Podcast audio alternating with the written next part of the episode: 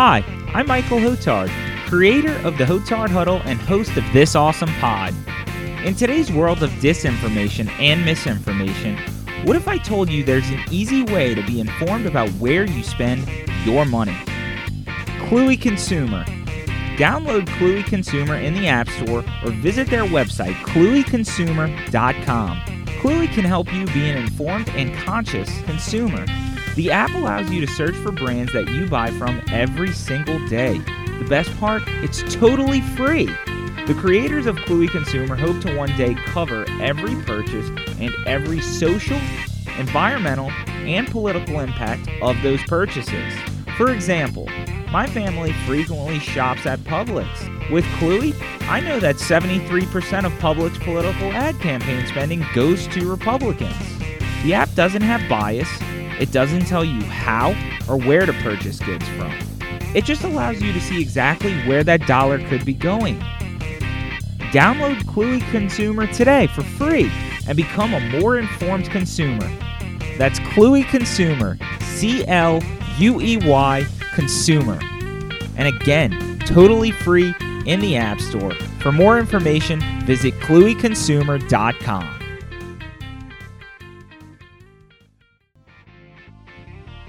Bring it in, bring it in, bring it in, bring it in for the Hotard Huddle podcast presented by hotard huddle dot com. It's the pot of open discussion and open dialogue. We talk about a handful of topics that fall under the blanket of sports, entertainment, politics, and business. These are my friends, my people, my fam. You are now inside the huddle.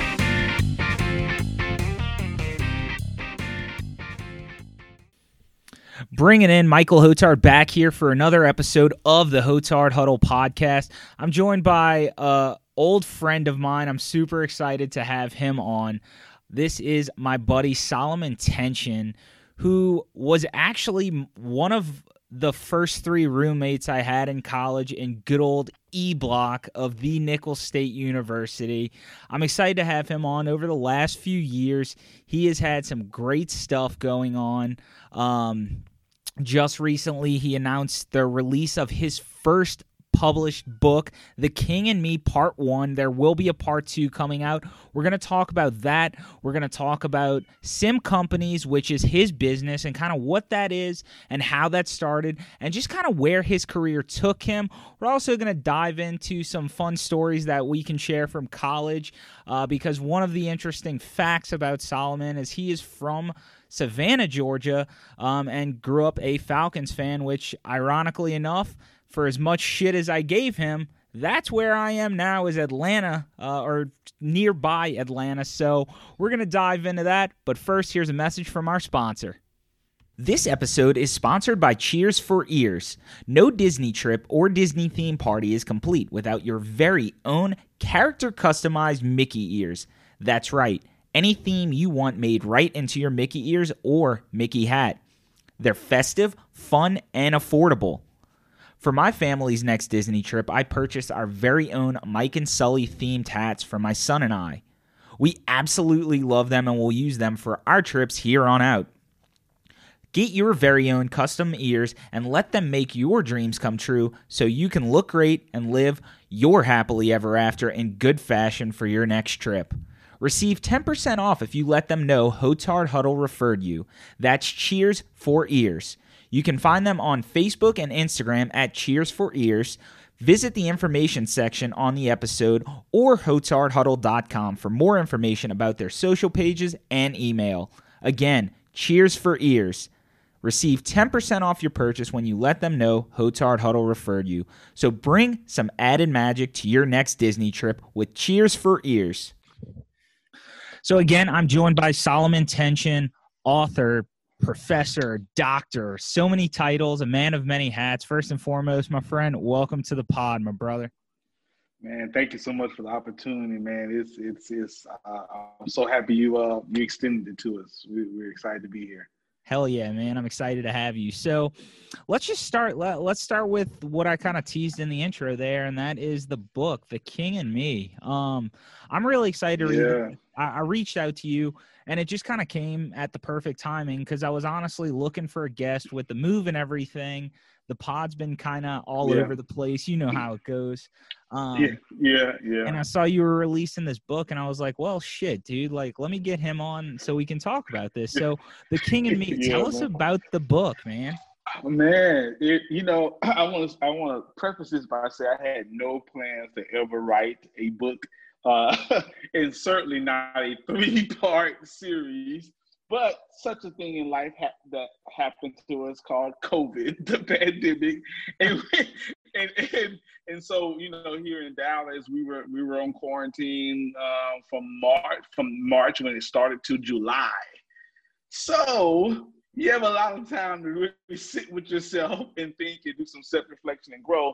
And one of the things that that I kind of decided in that time period was that I was going to do more of a concerted effort to help other men discover their purpose. You know, um, I have many flaws, many issues and challenges and many things I don't do well. But one of the things that I think, you know, God really blessed me to kind of figure out early on was purpose and the understand and the ability to, to kind of walk in, in a life of purpose. And I think that's kind of why my career has has has been the way it's been. It's not been me, you know, I don't come from the best upbringing. And so I decided that it was time, you know, uh, to encourage other men to start that journey, to know that life is not just about a job, like you have so much more to give. And so that's kind of how this King and Me, so it started as one book, but then when I finished it, there were so many other topics that I thought that I should talk about. So now it's a three-part series. Dude, that's awesome, man. I'm super excited to read it. I mean, like I said, I texted you the other day and I was like, yeah, I intend yes. to purchase it. And I do, because I want to read it. Um, yeah. You know, yeah. and, and you talk about your mission and just kind of uplift other people. And I'll just go ahead and share this story, something that I've never forgotten about you. Um, there, dude, in college, I mean, there were multiple times where you reached out to me because of opportunities you saw that I might like. And that was always something that stuck out with me about you. You know, uh, one, of course, was the job that I held for four years. And that was working with the video crew for Nicholls football. One of the best experiences yeah. of my life. You know, I, I had yeah. so much fun in that four years. I learned so much. And it was an opportunity that I otherwise would not have sought after. I would not have gotten had you not come to me and said, hey, the new coaching staff needs video guys. Go check them out. You gave me the number and boom, I got the job. Um, another one is yeah. the, uh, when you were coaching at home yeah. a Christian. I remember you telling me they were looking for some positional coaches and you had approached me, which I didn't take this opportunity at the time, but nonetheless. Yeah.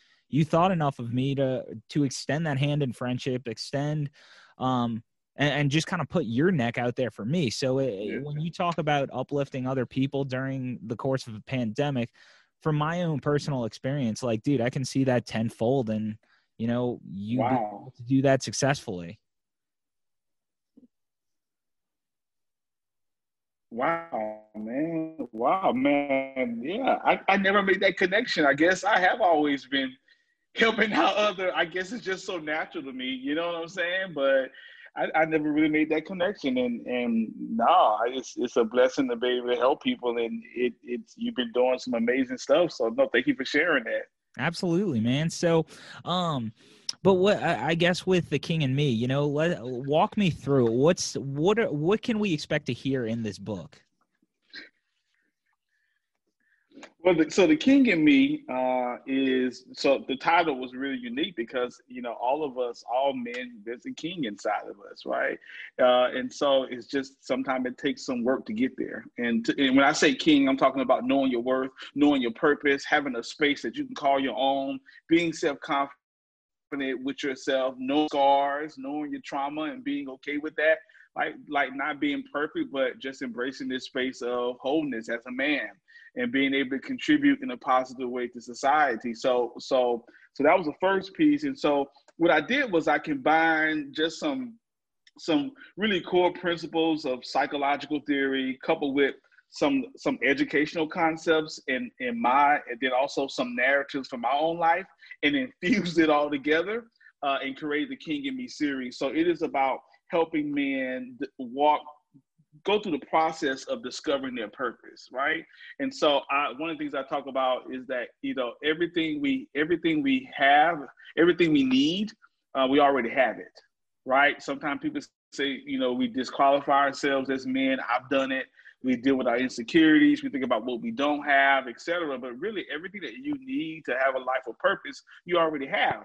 It's just so unfortunate sometimes as men, life and challenges and upbringing impacts us in such a way that it kind of gets lost in all of that, right?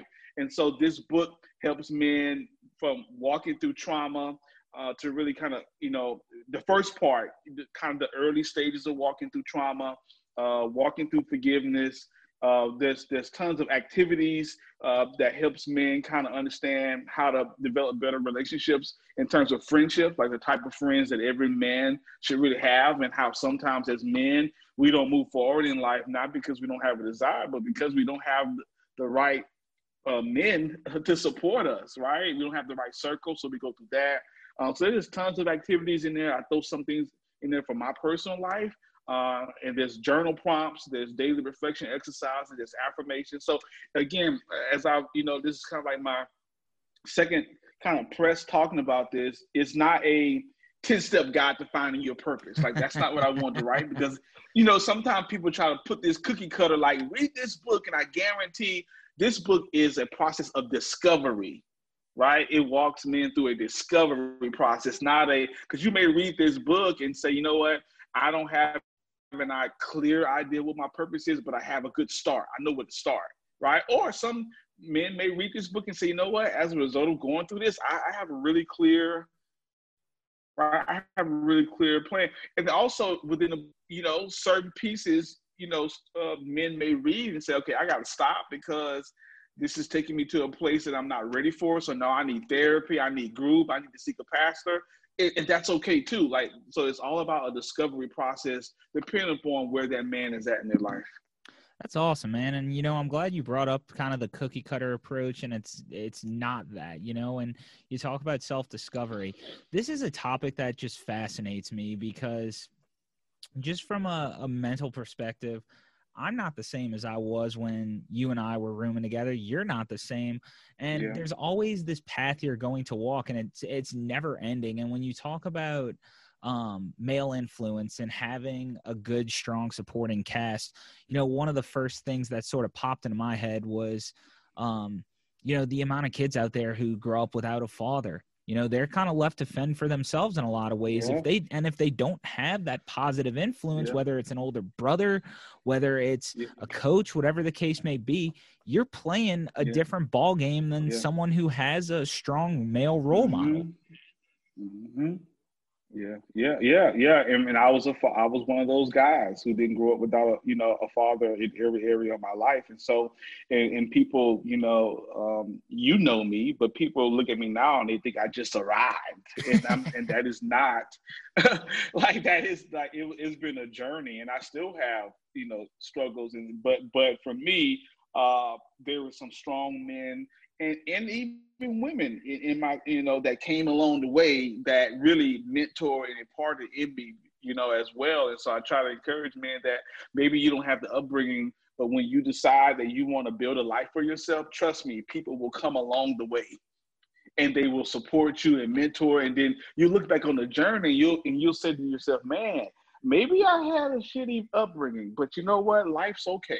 Because I've got a trail of people who have came along the way to support me. They may be different races. They may they may come from different areas. They may be somebody that you see in one phase of your life and you don't see them again for ten years.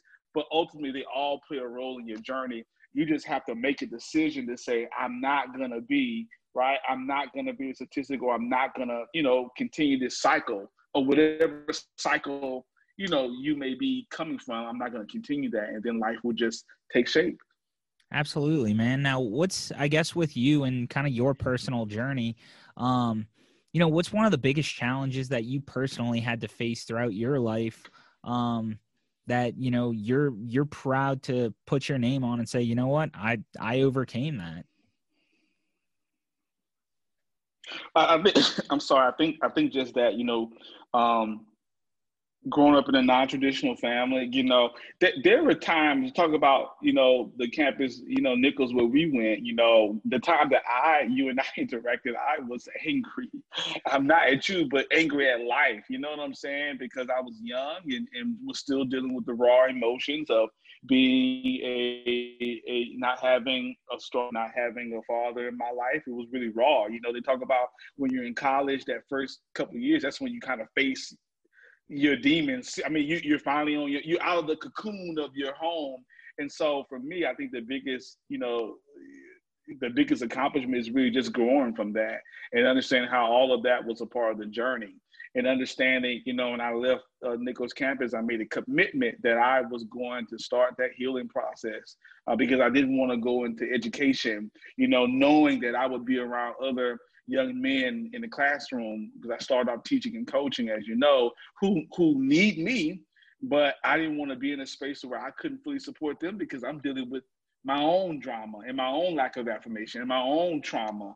And so I think that that's something that I'm really kind of proud that I was able to, to move past that and, and to be able to build a good life for myself and to achieve things that I wanted to, not having to deal with identity issues. But now in this new decade, now giving back to other men who, who, who may be just like how Solomon was when I met you on that campus, or even the, the sixteen-year-old Solomon as well.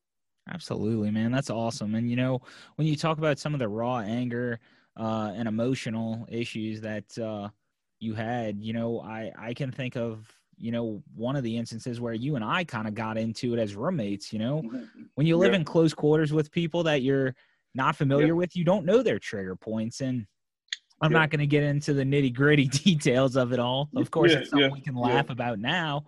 But absolutely, you know, there was one blowout that you and I had together that we obviously squashed the next day and handled it like men. Yeah, yeah, yeah, yeah, um, yeah, yeah. And, it, you know, it was, all right, dude, like, you know, that was my bad. Okay, that was my bad. You know, it was, yeah, yeah, let's yeah. apologizing to one another. Um, But, yeah, I yeah. mean, that's that's tough. And, you know, now you're um, – You, you know, you have Sim Companies and you've gotten into the teaching. So let's, let's, let's dive into the teaching a little bit. You know, what's, what exactly are you doing with teaching right now? And kind of what's, what's some of the more rewarding parts of that?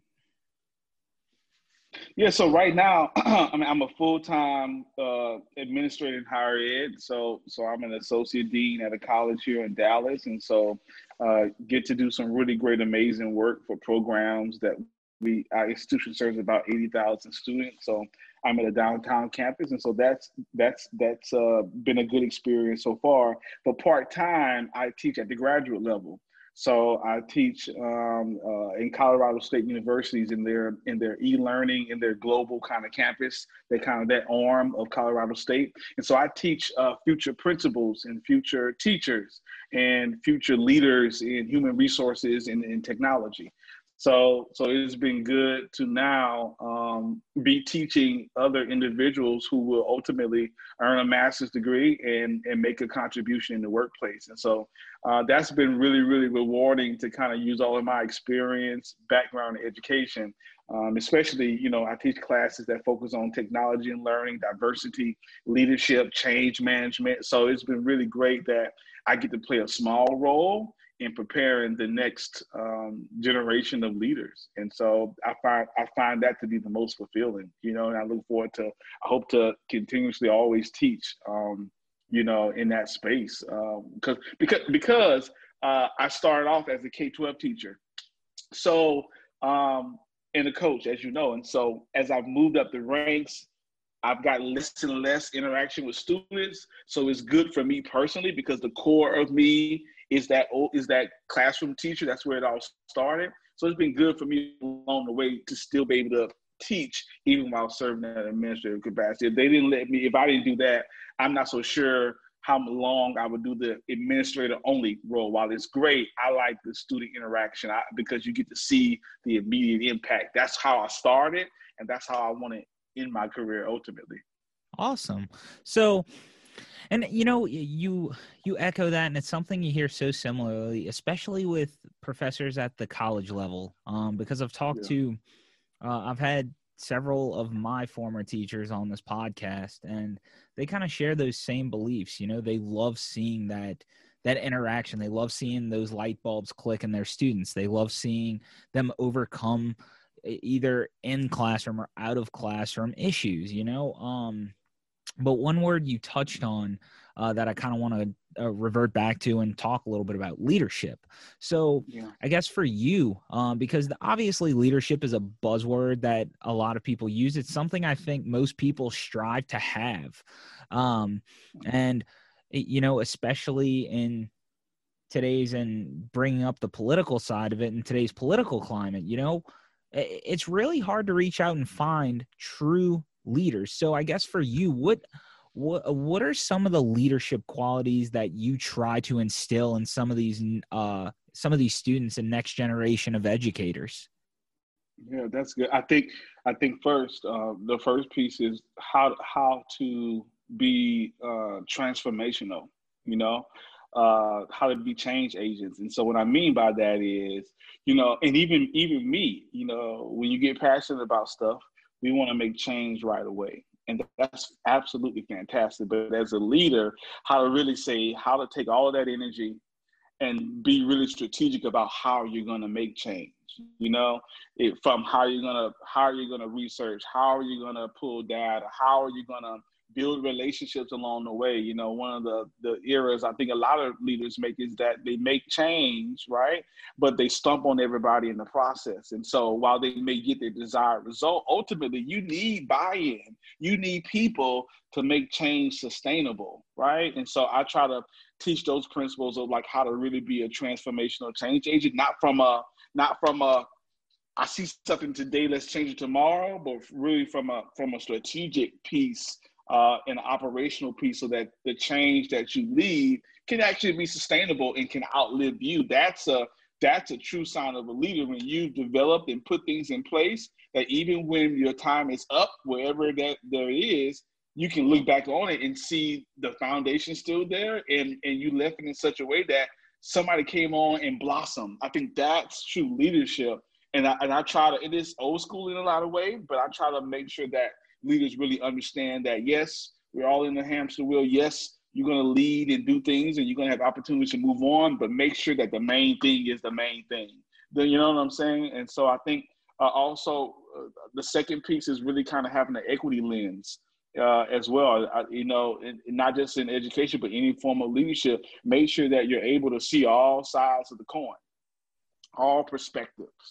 Like, you know, it's easy for us to be one-sided in our approach, but it's, it's good when we can take a pause to see different perspectives and, and, and even be willing to put people at the table when you're leading who you know are going to counter you. That makes you better. And in the process, you build an ally, right? And I, I try to tell leaders, don't always surround yourself with people who are going to say yes. Absolutely. You need about fifty percent who are going to say no, and you know they're going to say no. And I put you at the table because I knew you would say no, but in the process, we're going to make each other better. And I think you got to be secure with yourself as a leader to be able to do that. And so those are kind of like three of the main principles that I try to teach, you know, the leaders that I, that I teach currently. Well, I think the last point, especially when you're talking about yes men and just kind of people who are just going to kind of do it because they're told to, I think that's something, one of the things that I constantly talk about or uh, have conversations with friends about is, you know, our generation versus maybe some of the older generation. Um, and this isn't to knock them at all. Uh, but the reality is when, when you classify the older generation, the boomers, things like that, you know, they came up from a very, very much a background of put your head down, go to work, do what you're yeah. told, fall in line. Yeah. Whereas yeah. the younger generation, we don't thrive off of that. We need no. to know a why. And if you yes. can't give us an adequate why, we're going to challenge you on it. And every way. Super important in your developmental growth as a human being. Yeah. It, it teaches yeah. you to be more aware. It teaches you to uh, yeah.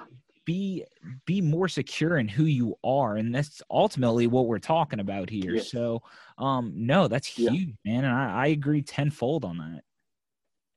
Yeah, yeah, yeah, yeah. So it's been it's been good, man. So so we'll you know hopefully I can continue to do it, and and I get to you know do that in my business as well. So, so let's talk, let's jump into that. So Sim Companies, um, you know, this, yeah. you and I had kind of talked about this, and one of the things we can kind of revert back to uh, in the very beginning of this is COVID caused you to write this book. Well, one of the things that you and I had kind of talked about was uh, partnering up with my marketing company to help Sim Companies. Unfortunately, yeah. it didn't work out, you know, and yeah. you know, when you told me that, yeah. you know, no harm, no foul, because people have been impacted by COVID. No, no doubt about it. Businesses yeah, are, yeah. are hurting, yeah. um, including my own. So, yeah. um, but let's kind of talk about Sim Companies. You know, what, what exactly is it that you guys do, and, you know, how did this come to be? Yeah, so Sim Companies is something that we started about two years ago. So we're still a young startup. And so the idea is we provide one hundred percent virtual consulting uh, within the areas of education, business, workforce development, and philanthropy. So across, we like to say we're, we're one company with five brands, more that umbrella concept. Um, we also have a, a marketplace as well. And so the whole idea was, you know, SIM stands for success in motion, right? Uh, and there was this, uh, there's been a quote that's driven me for years, uh, and that is, success is like a ladder that cannot be climbed with your hands in your pocket. And the author is actually unknown. That has driven me through so many, you know, and so I decided to create. And so when I thought about that, that, that quote uh, in the development of this business, success is like a ladder that cannot be climbed with your hands in your pocket. So essentially you got to do the work. Mm-hmm. Okay. But also I got to thinking to myself, what happens when someone doesn't have a ladder? And that's what SIM is all about, giving someone the tools and the skills and the resources to have their quote unquote ladder so they can start their journey towards success. So we do that through digital products, um, uh, training, courses, just a variety of services that individuals can access one hundred percent online and, uh, and at an affordable rate. Um, uh, lower than our competitors. That that's what we do. So we target individuals who make an income, a median household income, under forty-five thousand dollars, right? We target those individuals because because they need the support just as much as someone who can pay a thousand dollars for a consultant fee, right? So when I, in terms of education, we offer from college prep to admissions prep to personal development, just tons of different services in education, small business, right? Because people fail to realize it is not just upper middle class that desire to start businesses, right? the people, right? right? So people who make under forty-five thousand dollars a year, right? They have desires too to start businesses. They may Absolutely. Not have the skills and the resources to get the high ticket consulting or to log onto a webinar, but they have the same desires. And so we want to we want to provide some of the same quality consulting at an affordable rate. And also with philanthropy, right? We're teaching individuals within the urban community how to be philanthropists within their own way. We teach families how to be, how to cultivate that spirit of philanthropy, as well as we have several different funds that we fundraise for one hundred percent virtually, and we give back uh, to to the variety of communities, from a small business grant to uh, we we had our first class of SIM scholars, so we uh, we we gave four scholarships for the first time. Um, uh, we have international work that we partner with, so that's kind of what philanthropy is all about as well. So so it, it's been it's been a great journey. Uh, we've had we've had we've served about three hundred clients so far, so a small number. But we're hoping that here within the next uh, month or so, we'll be able to grow. Uh, we've had opportunities to, we, we've now been approved as a federal contracting company as well. So we're excited about opportunities that'll come th- come that way. So so that's what Sim Company is all about. And we've got plans to expand services down the line. We don't want to move too fast, but we want to try to dominate this virtual space as much as we can. And as I think about it, you know, like, man, I wish we would have been up and running a little bit more solid prior to COVID. Yeah, we probably would have been, you know, but such is life. Uh, virtual is our new normal, so we feel like we have a we have a really good position. So we, we're excited to serve clients, man. Absolutely, dude. Now, what's I guess when COVID kind of happened, let's jump back and talk a little COVID. Um, you know, you had mentioned that COVID was kind of the spark for you writing this book. Um, So I, I guess let's let's dive into some of the ways it sort of impacted you. Um, you know, you know, what what exactly sparked that book? And then also, um, what's some of the ways you kind of had to pivot with your business because of COVID?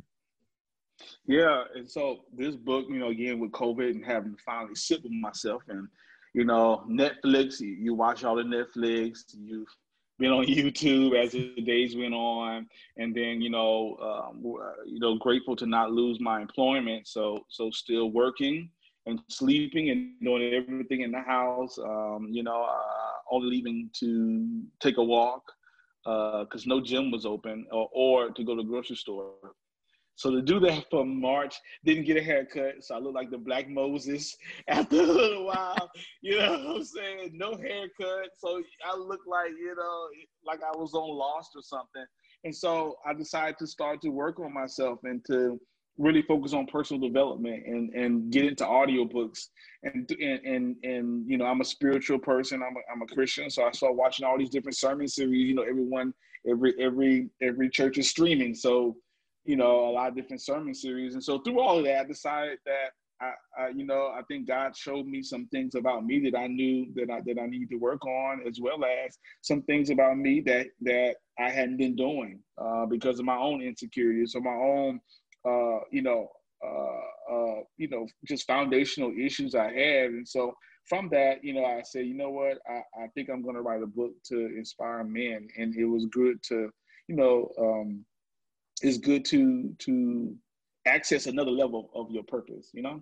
Absolutely. And so that's kind of that's kind of what sparked it. It was kind of probably always in my head for a couple of years, but, you know, my insecurities were, you know, what people thought about me, or I, I didn't think I was good enough to do something like this, or I didn't I didn't think I was qualified to help other men. I've, I've been good at helping people professionally and academically. I mean, you know, for my time, I, if I found out about a job, I'll connect you. I've all, but but per, but for somebody to tell, sit down and say, Solomon, so tell me, how'd you get here?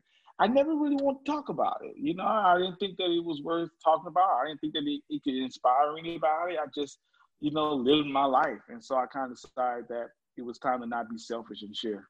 Well, I think that's one of the toughest parts about putting yourself out there um, is just that fact, putting yourself out there. Um, for yeah. so many people, and I hear this, uh, you know, I've had a couple of people reach out to me because I've been doing Hotard Huddle now for uh, yeah. four years. I started in twenty sixteen. Yeah. And all it's been yeah. is a passion project. I often yeah. call it this in my blogs. You know, it's it's basically my own personal diary. Um, yeah. So I take it very serious. And, um, you know, I've had a couple of people reach out to me. Uh, you know, I've had someone reach out to me about them wanting to start a a horror movie YouTube page. So asking me about video content, like how to do that. I've had people, another person talked to me about doing a YouTube page, and uh, I can't even remember what the topic was, but just over the years, I've had a couple of friends who I either met in college or before then just be like, you know, you know, what's, what's the toughest part? And I'm like, honestly, it's not. You know, if you find something you're passionate about, just just roll yeah. with it. Just do it. Yeah. Um, yeah. Because the more you put yourself out there too, and this kind of plays into yeah. what we're talking about. The more you put yourself out there, the yeah. more you can withstand as a person, the more confident you become. Because yes, at yeah. that point, great, I'm out there. Say what the hell you want about me. If you if you like it, great. Yes. If you don't, fine. Yes. But here I am. Yeah. Where are you? Yeah. So yes, it's absolutely, man. You know, this is uh, doing this has been one of, I guess, my own personal, um, you, you know, hurdles to overcome, so to speak, because I think after, after college, you know, I, I've shared this story a couple of times on this podcast, and uh, I've shared it in my writing. My first job out of college, I mean, I was beaten down. I, I you know, I lost pretty much all my confidence. Um, and then I got a new job working at a gym, which started to help my confidence because I was good at it. And then I was just like, you know what, screw it. I want to start writing again. Thus, Hotard Huddle was born. Um, and now here I am four years later uh, with a couple of hiatuses here and there because of life happening.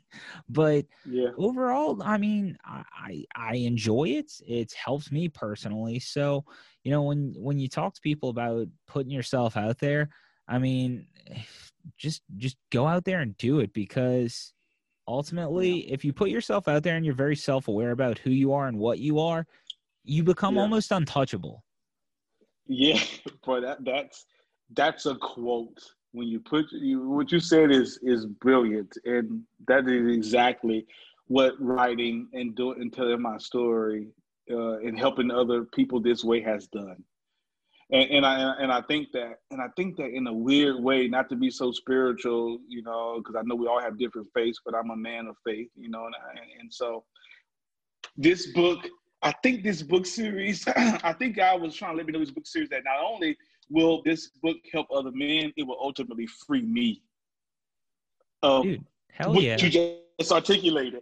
And so I, I didn't see it at the time until I kind of finished it. And I was like, man, you know, it's crazy how life works. You do something for other people, but in a way it helps you and it frees you from insecurities and what people think about you. And like you said, you know, it, it, that's, that's been the beauty. It's been a freedom and a confidence um, for me personally, whether someone buys a book or not, really, just because I did it, you know? So I'm glad you brought that up. Absolutely. I hadn't even, that's been my thoughts. I haven't even shared that openly, but if somebody's listening, whatever you want to do, just do it because it'll help you too.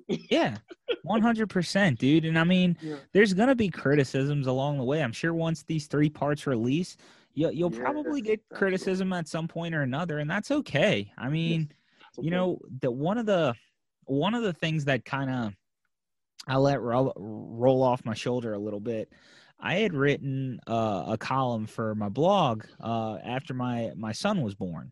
Um, One of the toughest parts as a parent is handling your own emotions. Um, yeah. You know, with whether it's an infant, whether it's a toddler, and yeah. Yeah. when something's new, and it, you have to you have to figure out how to communicate, because their way of communicating is cry their head off. And yeah. you know, one of the things I was dealing with was internally was some some just anger issues. There were times like I would just physically have to put my son down, just because I'm like, I need to step away for my own personal sanity. And, you know, I had kind of talked about this, and nine out of ten people were like, dude, I get it. one hundred percent. Um, and there was someone who had told me like, well, you know, that sounds a lot, like, a lot like child abuse is in your future. I'm like, because I put my child down, because I had the wherewithal to understand that I am not in a good place. Like, what are you talking about? Go away. So yeah. it's just whatever you write, whatever you put out there, detractors will eventually come, but it doesn't matter, because nine times out of ten, you're going to have a hell of a lot more support from people, because yeah. on a, on a very fundamental level, I think people just have an appreciation for people who are willing to go the extra mile and put themselves out there. Yeah. Wow. Yeah. Yeah. Yeah. I, I didn't even make that connection. I'm glad you shared that. Yeah. but, I'm glad you shared um, that story. But overall, man, um, so now that we've kind of talked about uh, all these things and what you got going on, uh, just yeah. to kind of give one last plug before we dive into some other stuff here. Um, you know, The King and Me, look for it. Where can, where can people buy The King and Me? So it's available everywhere, but I've been telling the main place that you can go and find it is on Amazon. It's there. It's available for purchase, or you can like uh, you can like me on Instagram at Doctor Solomon Tension, or you can like our company uh, underscore Sim Companies. Follow follow me or follow the company. You'll see links to purchase, um, and and we're, we're hoping that there's someone out there that needs it, and also. Uh, Speaking of need, you know, for your listeners, if there's ever uh, a, a listener and you really, you know, appreciate what Mike and I talked about, and you feel like the King and Me series can really help you, but you feel like you have a financial difficulty, reach out, reach out to Mike, and and I'll and he'll get to me, and I'll make sure that you get it absolutely free. And so I want to put that out there for your listeners as well, because it's not about how much money we make; it's about how many men we can help. So I, I want to plug that as well. Hell yeah, man. That's awesome. So you heard it there. If you want a copy of the book and financially you're tight, let me know, and I'll be sure to put you in contact with the man who uh, wrote the book. So, um, but now let's, let's, let's get into the fun part of this. Let's get into some uh, just fun stories that you and I have had. So again, going back to this, so Solomon and I uh, were roommates, literally my first semester at Nicholls. uh, Solomon, uh, was one of my roommates. He stayed on the opposite side of the dorm. But again, for those who went to Nicholls, if you're familiar with E Block, you know, even if you're on the other side, it is a very tight space, close quarters. Well, it was funny because one of the first things that I asked my roommates, and Jeremy, who was one of our roommates, will even vouch for this, was like, yeah, dude, so you into sports or what? And Solomon, of course, was like, yeah.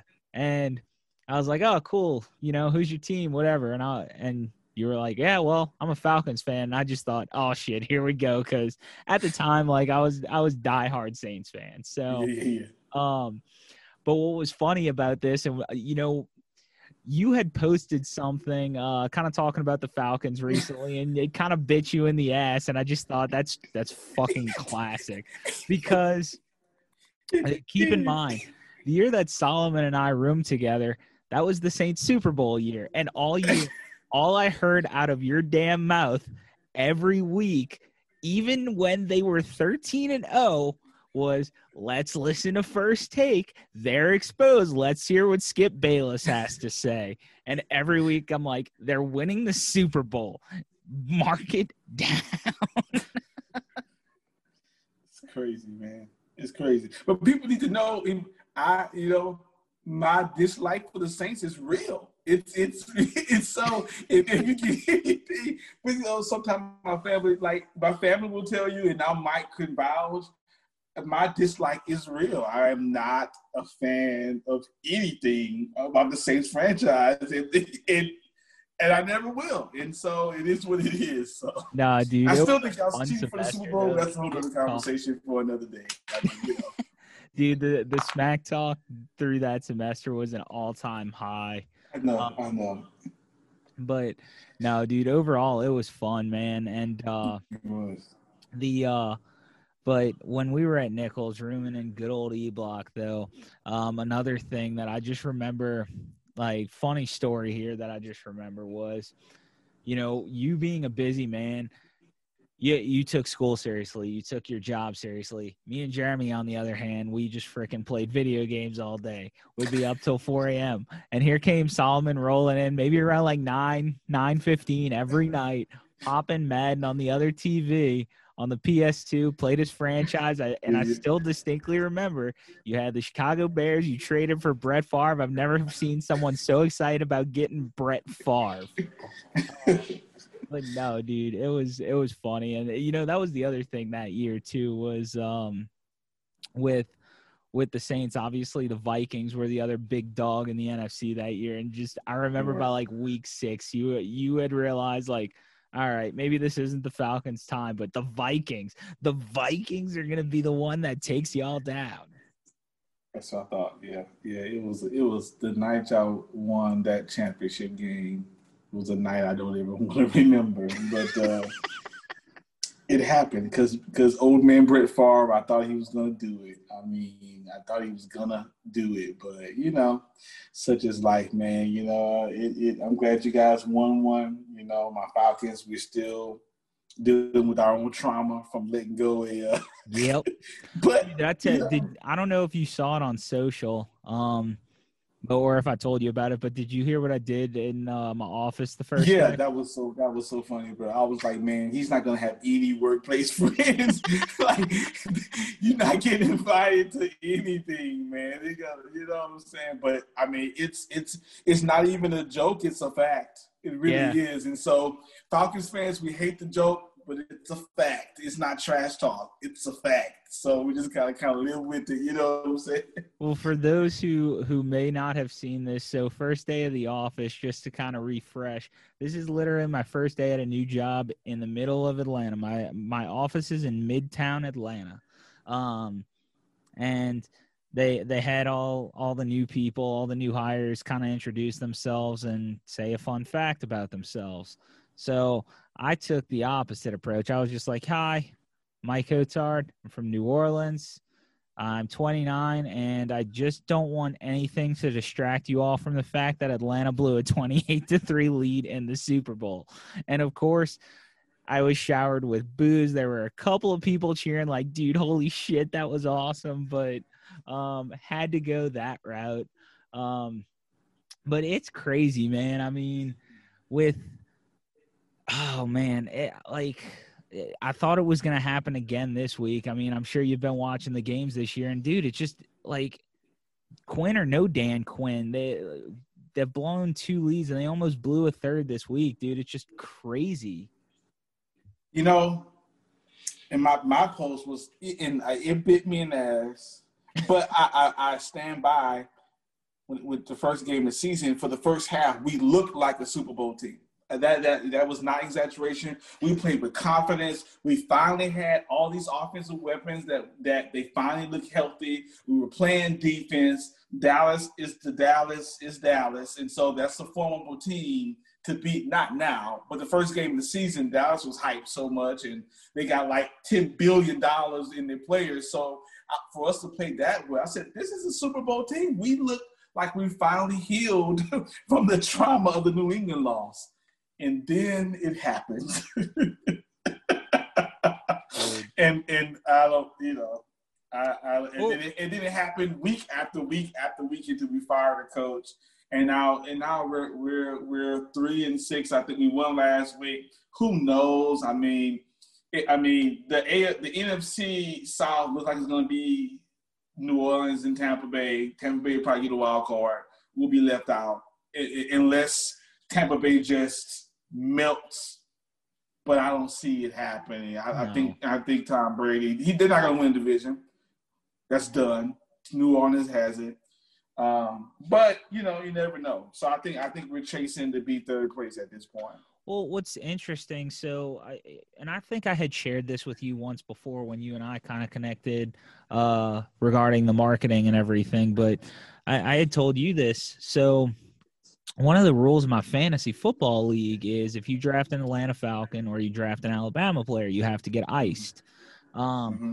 And in one particular year, by like round nine, I had had seven Smirnoffs because I drafted – Matt Ryan, Tevin Coleman, Calvin Ridley, Julio Jones, Mark Ingram.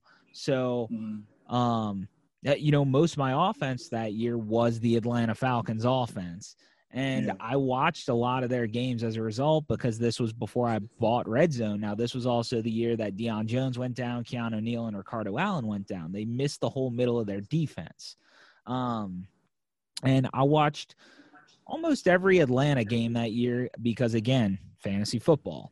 And um yeah you know I was watching them. I'm like, dude, this offense is entirely too good. It's entirely too explosive.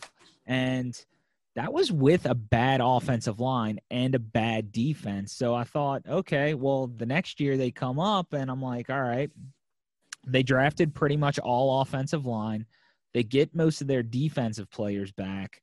I thought, okay, cool. So I predicted the Falcons to actually go to the Super Bowl that year. Um, and, of course, got shit on by Saints fans because that's what happens. And in this case, I should be, because Atlanta was miserable that year. But I thought to myself, there's no way this team gets worse. And they did.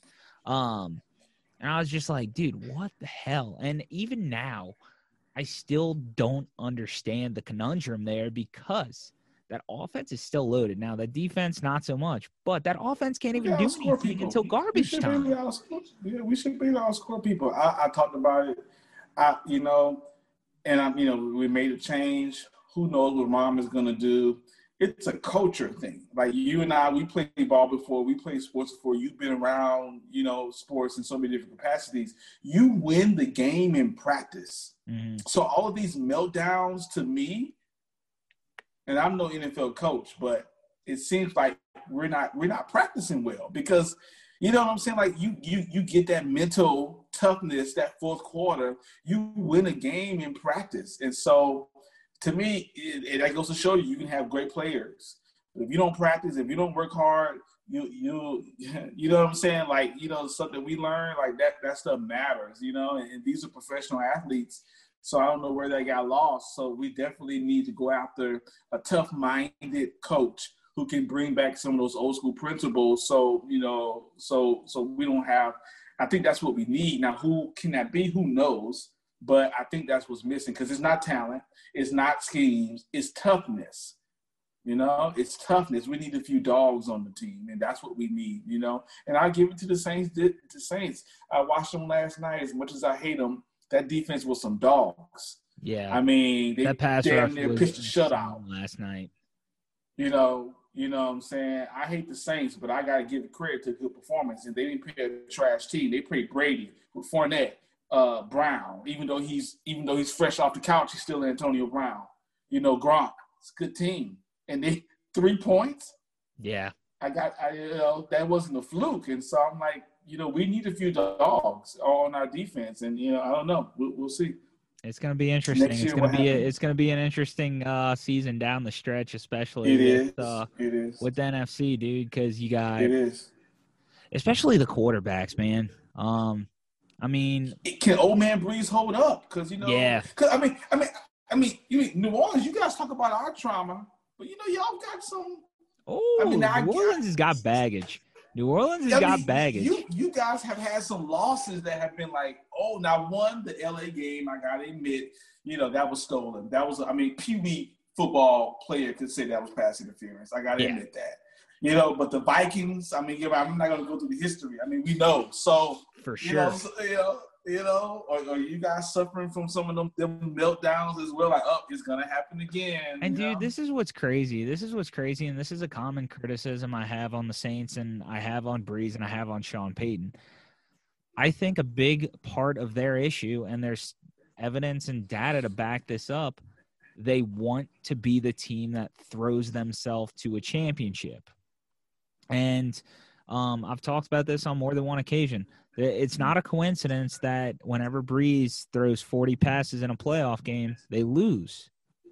They when he throws forty passes in a playoff game, they have one win, and every single loss, minus the Vikings loss last uh, last year, he's thrown more than forty passes.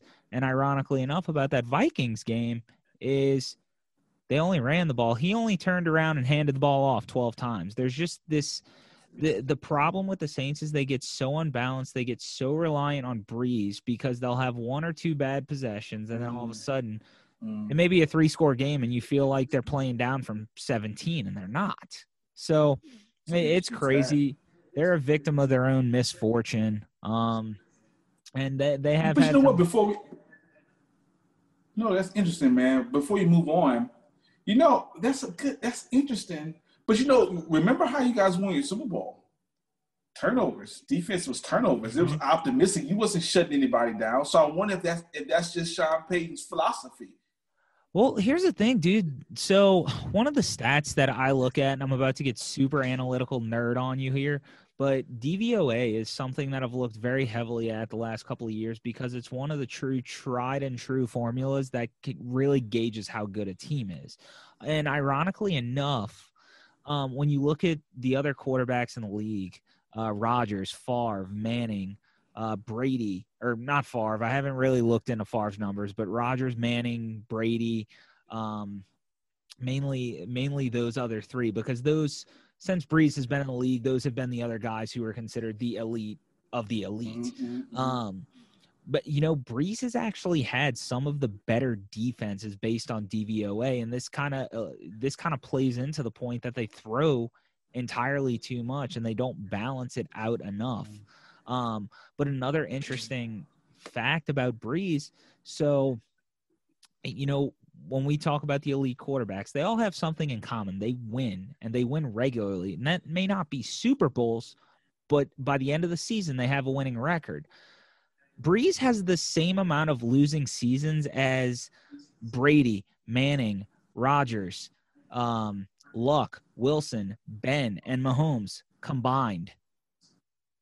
Wow. That's not a coincidence. It's it's a flaw in the Saints and what they're doing, because if you have a good quarterback or a great quarterback, statistics show you should be winning more. And they've had too many seven and nine, just lackluster seasons, and part of that's because they want to get their freaking stats. Um, so it's Man, dude, hey, you crazy. Know, you could definitely be an analyst. You could definitely be an analyst for a football team, man. I think I, ho- I hope I hope the N F L guys heard that. That's Mike, you no, no, no cap. You got a talent, brother. I mean, that's that's phenomenal. You should definitely be a G M one day, man. You know what I'm, I'm saying? Just a nerd who looks at numbers. I'm I'm playing. I'm going Billy Bean Moneyball. But nah, that's, it's, that's it's interesting easy, though, man. So it is. Um, it is. I'll get one more thing before we move on to the final segment, which for the record, for those of you listening, I got a new thing we're doing for the final segment for every episode. But before we get into that, one of the things I will give Atlanta credit for uh, that I thought was hilarious. Saints fans hated it and they bitch so much. And I'm like, y'all can't bitch. All I'm saying is twenty-eight to three. Y'all won't live it down. Why should Atlanta live this down? So Atlanta did a Game of Thrones style montage to talk about or release their schedule. And when they played the Saints at the Superdome that year, um, as part of that schedule, there was a, uh, a fleur-de-lis basically walking into uh, the Mercedes-Benz Superdome, which not Mercedes-Benz anymore, I don't think. Um, but there was a fleur-de-lis, and Atlanta – Uh, released the schedule, but there was a ram that came up and just completely knocked the shit out of the fleur-de-lis, and I was like, oh my God, kudos to whoever made that, because that is some savage shit. The hate is real, man. Right. It is real. It is, it is deep-seated. I'm talking, you know, so it is what it is. Absolutely. But uh, no, to wrap up the uh, – the the show here. So just to kind of fill my listeners in, because I, I kind of told you this, this is the first time I'm doing it. I wanted to do something fun to just sort of wrap up each episode of the podcast. Um, so with that being said, from now moving forward, each guest will bring two questions to ask me. I'll bring two questions to ask them. It can literally be anything under the sun. No topic is off limits. So with that being said, um, Solomon, I'll give you dealer's choice. Do you want to go first or last asking your first question? I'll go I'll go last. Go ahead. Uh, all right. So uh, my first question to you is, at what point during the Falcons Super Bowl did you legitimately know and think, shit, we're going to lose this? I can't even, I know it. It's just hard to talk about when we had the lead. And instead of running the ball, we start throwing. And when Tom, when when when Matt Ryan had that fumble, you know, that's when I knew. Because that fumble, we had the lead, mind you. So at first I'm like, why are we throwing the ball? But we're winning. But when Matt Ryan had that fumble, I saw the New England sideline erupt. I saw Tom Brady do what Tom Brady does. And at that point, I knew, oh, shit, we have awakened. You know what I'm saying? Because Tom Brady's – everybody, his – his, you know, you can't count him out. Absolutely and, and, and, and to that point, we were, you know, but when I saw that, and I saw the sideline actions, I knew that we were going to lose this game because I've seen Tom Brady do comeback. I mean, we all knew that, but you just can't give him an inch. And that fumble no. was the inch. And I'm like, why, Shanahan, why aren't we running the ball? We have the lead. That's, I'm talking about it so passionately because it's coming back to me. That's when I knew that we were going to lose. I all knew right, so Tom uh, Brady, let's hear your I first question. Let's hear your first question now. Uh, Well, mine was more on a like, more on like a serious note. I just wanted to know, like, what's the greatest thing about having a family? Because, you know, I don't have that yet. It was more of a, you know, what's been the greatest joy about that? Whew, that's a good question. Um, for me, honestly, dude, you know, between like, first and foremost, let me take it from the top. The fact that I've been with the same girl since I'm fifteen, I think that's huge. Um, I don't that's take beautiful. that for granted. Um, yeah, you know, she is definitely my rock, and um, you know, ha- envisioning a family with her from an early age, you know, as young as seventeen, eighteen, nineteen years old, um, seeing that come to fruition uh, in the last uh, three years, really, uh, it, it's been an amazing experience. Um, and seeing, you know, these two run around, especially, uh, especially my oldest, uh, my son, he is incredible. Um, you know, just seeing little tidbits of yourself in another person who you were raising, there is nothing, absolutely nothing like it. One of my favorite stories happened recently.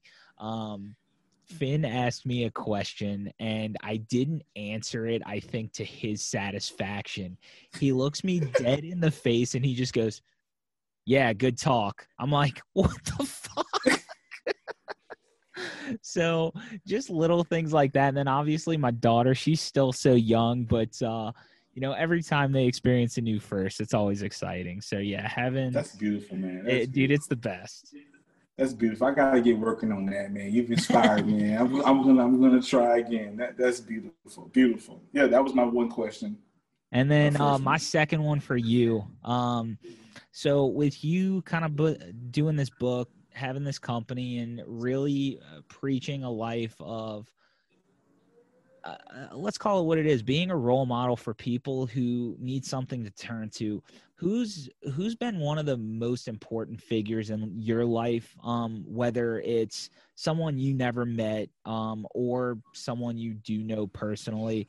Who's one of the biggest influences in your life and um, your career? Outside of my four older sisters, I'd say uh, Doctor James Butler, professor on Nicholls State's campus. I don't know if you ever took a sociology class from him or not, or maybe heard his name. Mm-hmm. Um, yeah, because um, he saw something in me that I didn't see in myself. That's awesome. And, and he pulled me to the side coming out of, uh,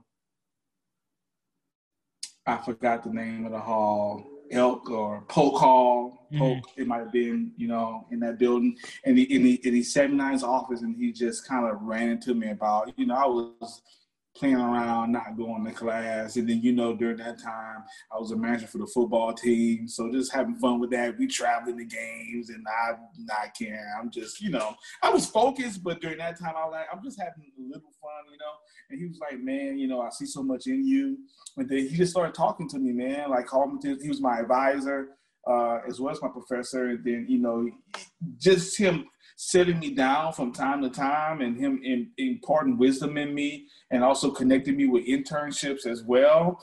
I think that's got to be um, one of the most uh, influential people. And I try to share it with him often. I went to his retirement ceremony, but in so many different ways, man, he really just kind of helped shape and mold me to be the man I am today. You know, he, he, he put in my brain his expectation of me to go into education and earn a doctorate before I even knew I even had the capacity to. I was right standing outside of the student union on the Wood, and he was calling me out for being late somewhere. And then he kind of put it in my brain. And at that time I said, listen, you got, you got your expectations on me are too big, but you know, just planting those seeds in him, inspiring and motivating me, got to be one of the most influential people. Dude, that's awesome. Um, so let, let's hear round two from you. What you, what you got for me? Uh, you know, I, it's, I don't know, there's so many, but because I got to thinking about it, you know, you're, you're my only white friend. That's probably pretty bad. I thought about that. I was like, you know, I've never, not on purpose, it just never really happened. I don't know.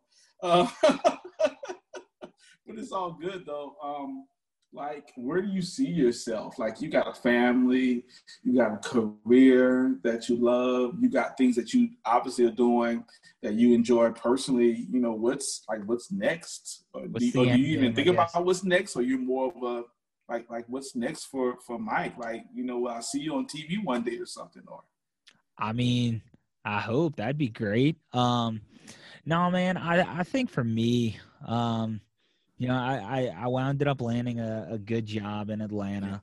Um, and, uh, you know, aside from aside from that, I mean, the ultimate high for me would be to make substantial money off of Hotard Huddle, even if it's on the side, um, yeah. even if it doesn't turn into anything full-time. I think turning this into something that can help me financially would be good. um, which I've kind of started that process with getting some sponsors. Now they're friends of mine, of course. Um, but it, you know, if I can promote my friends' businesses, why the hell not? Um, but you know, this growing into something big eventually, once I get uh, a little more, let's call it play money, I want to funnel money into this and uh, start running advertisements, start getting the name out there. Um, because one of the things that uh, I think is missing, um, you know, especially in the sector of sports, is kind of what I told you earlier, like with Drew Brees and things like that. Like, uh, you know, one of the things I constantly get complimented for from people is the analytical side to my blog. Being able to break down things from a numbers standpoint and back up everything that I say. Um, I feel like that's that's a very much a lost art in sports talk. I think everything now is just no, shock jock and just prisoner of the yeah. moment thinking. Like last night, for example, the Saints drag Tampa Bay through the mud, and all of a sudden people are hitting the panic button or, you know, calling it a season for the Saints. It's like, dude, you got a long way to go, and let's not forget you're playing top. If there is a third matchup, it's going to be in the playoffs. You better not count that chicken just yet. So right. turning this into something profitable, I think, would be a huge win. Hey, you absolutely will, man. You absolutely will. I'm glad we got the chance to talk and connect. We got to do this again on, you know, just different topics as both of our platforms grow. And, and this has been really good, man. Hell yeah, man. I was excited to have you on, man. Yeah, so again, man, for those of you listening, uh, this has been uh, an episode with Solomon Tension. Uh, check out his book, The King in Me, available on Amazon. Um, and as always, honor the huddle. Add a little flavor to your kitchen with nine eighty-five products. nine eighty-five products delivers various flavors that hits the taste buds just right, making you smile and wanting a tad bit more. Their products are created with a touch of bayou and a dash of culture. The nine eighty-five sauce is the food lover's choice for flavor and spice. Or add a dash of the nine eighty-five Cajun allspice on your red beans and rice, gumbo, chicken, or soup, and you can fall in love all over again. In addition to their signature sauce and seasoning, wind down with some of their vintage wines like Kerry's Merlot and Kerry's Sauvignon. Join Kerry's Wine Club for one hundred ninety-five dollars per year. A membership with Kerry's Wine Club includes five bottles per year, Kerry's Wine Club merch, invitations to wine sampling events, exclusive updates, and a ten percent discount on all purchases. When you purchase from nine eighty-five products, use the code Hotard Huddle, all caps, all one word, for a ten percent discount on any of their select products. Visit nine eighty-five products dot com. That is the number nine eighty-five products dot com. And again, receive ten percent off on your purchase with the code Hotard Huddle, all caps, all one word. That is nine eighty-five products dot com. Thank you for tuning in to this episode of the Hotard Huddle Podcast. Be sure to subscribe and follow the podcast on all major platforms such as Anchor, Apple Podcasts, and Spotify. Don't miss any updates from Hotard Huddle dot com by going to the website and subscribing to our email list. You can also follow Hotard Huddle on Facebook and Instagram at Hotard Huddle. As always, honor the huddle.